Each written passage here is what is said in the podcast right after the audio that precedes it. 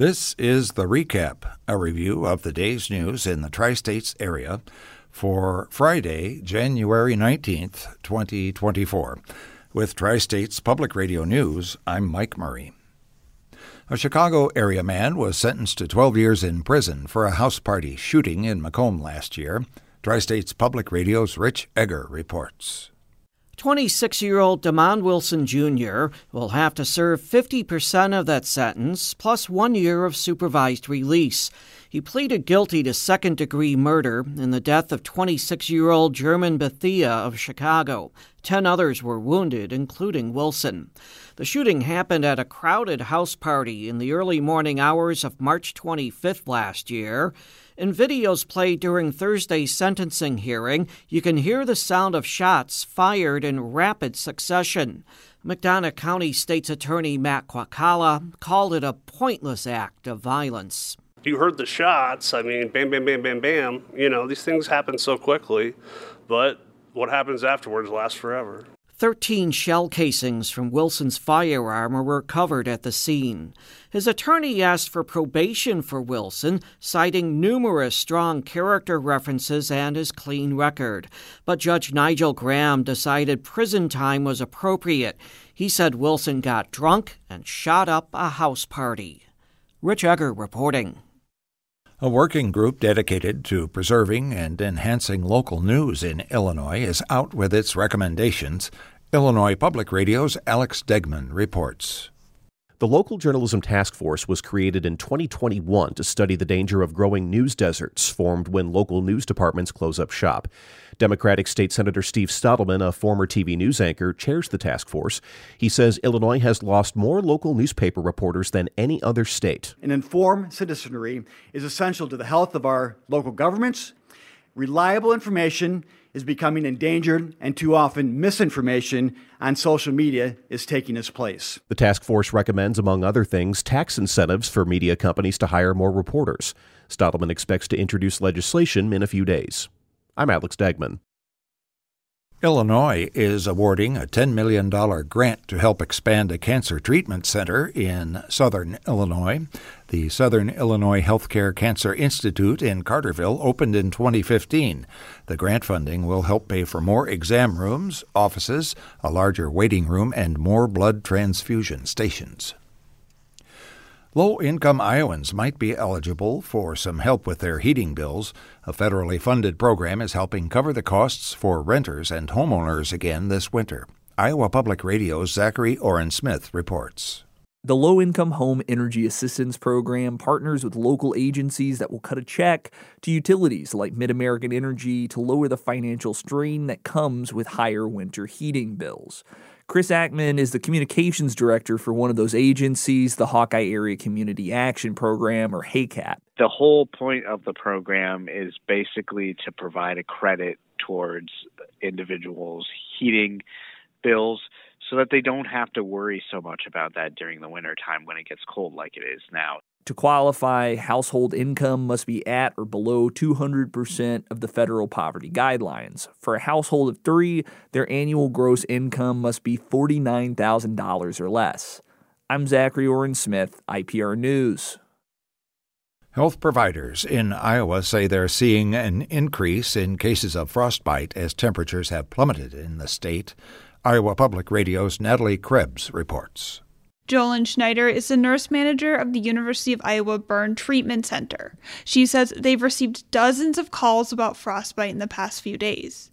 Schneider says Iowans need to take precautions to keep their fingers and toes covered while outdoors. Often, the more distal parts of us, so our fingers, toes, so the parts further away from our heart, fingers, toes, ears, nose, are the ones that are more susceptible because they also have smaller vasculature, right? So the once those vessels start to get cold and we're not getting blood flow through there, that's when the injury starts to happen. Schneider says that those who think they have frostbite should seek immediate medical attention to minimize damage. I'm Natalie Krebs, IPR News. Iowa Board of Regents President Mike Richards has announced he is stepping down from the position. Sherry Bates will serve as the interim president until the board holds a new leadership election. Richards plans to stay on the board for now and resign at the end of April. He has served on the board that oversees Iowa's public universities since 2016. In a statement, Richards did not say why he is resigning. Iowa Republican state senators have advanced a bill that would prevent cities and counties from banning conversion therapy. It's a discredited practice that aims to convert people to being heterosexual or cisgender, and many states have banned it for minors. Davenport and Linn County ban conversion therapy. And Waterloo repealed its ban last year after being threatened with a lawsuit by a Christian conservative group. Chuck Hurley is a lobbyist for the family leader. He says Waterloo's ordinance infringed on the First Amendment. So I think it's unwise to um, encourage any municipality in Iowa to pass something that they're going to lose on the First Amendment. Um, incur costs, lose, not, not a good idea.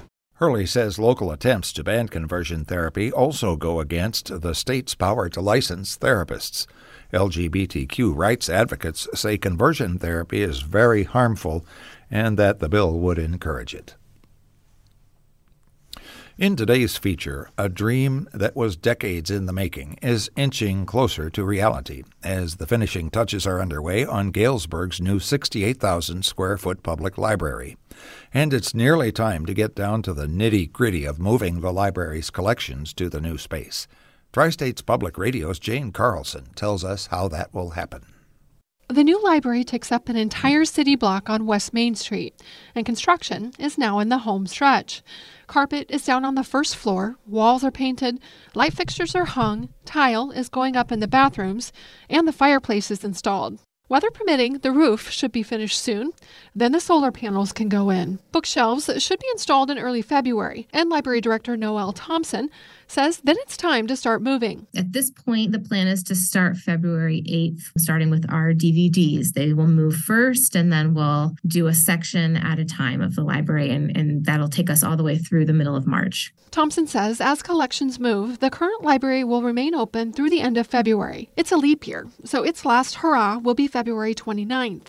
The current library on East Simmons Street is about a five minute walk from the new library and was meant to be a temporary location after Galesburg's Carnegie Library was destroyed by fire in 1958. This building's been, you know, open for 62 years and people have really fond memories of of their time here. So um, we'll be doing something special that day as well to, you know, say goodbye to this building and then leap into the new one on Leap Day.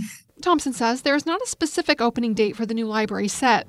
The target is early April, but there are a lot of moving pieces, and the staff has a lot to learn. We want to be really successful when we reopen. We want to know where our materials are. We want, you know, our all of our technology to be functioning. We want our staff to feel really confident in the new building. The library plans to announce the April soft opening date in mid March, with an official ribbon cutting and celebration to follow. Thompson says there are resources available while the library is closed. Books checked out from now until the library's temporary closure won't be due until April 15th. So we really want to encourage people if you don't have a library card, get that signed up before February 29th as well, because that's going to give you access to some of our digital databases. With the library card, patrons have access to two ebook services and a streaming TV and movie service that has unlimited children's content. Also, during the March closure, patrons will have free access to Ancestry.com. In addition, the library card will allow them to use other area libraries. Thompson says she's most excited about the new library having more space to be a community hub where people can feel welcome and access the information and services they need. She says it could introduce new ideas about what a library can be and inspire people to dream about what the next big community project could be. $4 million was raised locally for the project to supplement a $15 million grant from the Illinois State Library the fact that so many people came together because they believe in the core mission of the library, that's inspiring as well. While a company was hired to handle the move, Thompson says there will be a book chain on March 4th where local students will be passing books down the road from the old library to the new. I'm Jane Carlson. In the weather for our listening area, we have a wind chill advisory in effect until noon today, and then another wind chill advisory that comes into effect at 6 this evening, lasting till noon on Saturday. Mostly sunny and cold today with a high near 6 degrees. Wind chill values could be as low as 15 below zero. Northwesterly winds around 15 miles an hour could gust up to 25 miles an hour at times. And for tonight, mostly cloudy skies with a low around 7 below zero. For TSPR News, I'm Mike Murray. Tri States Public Radio is part of the NPR network.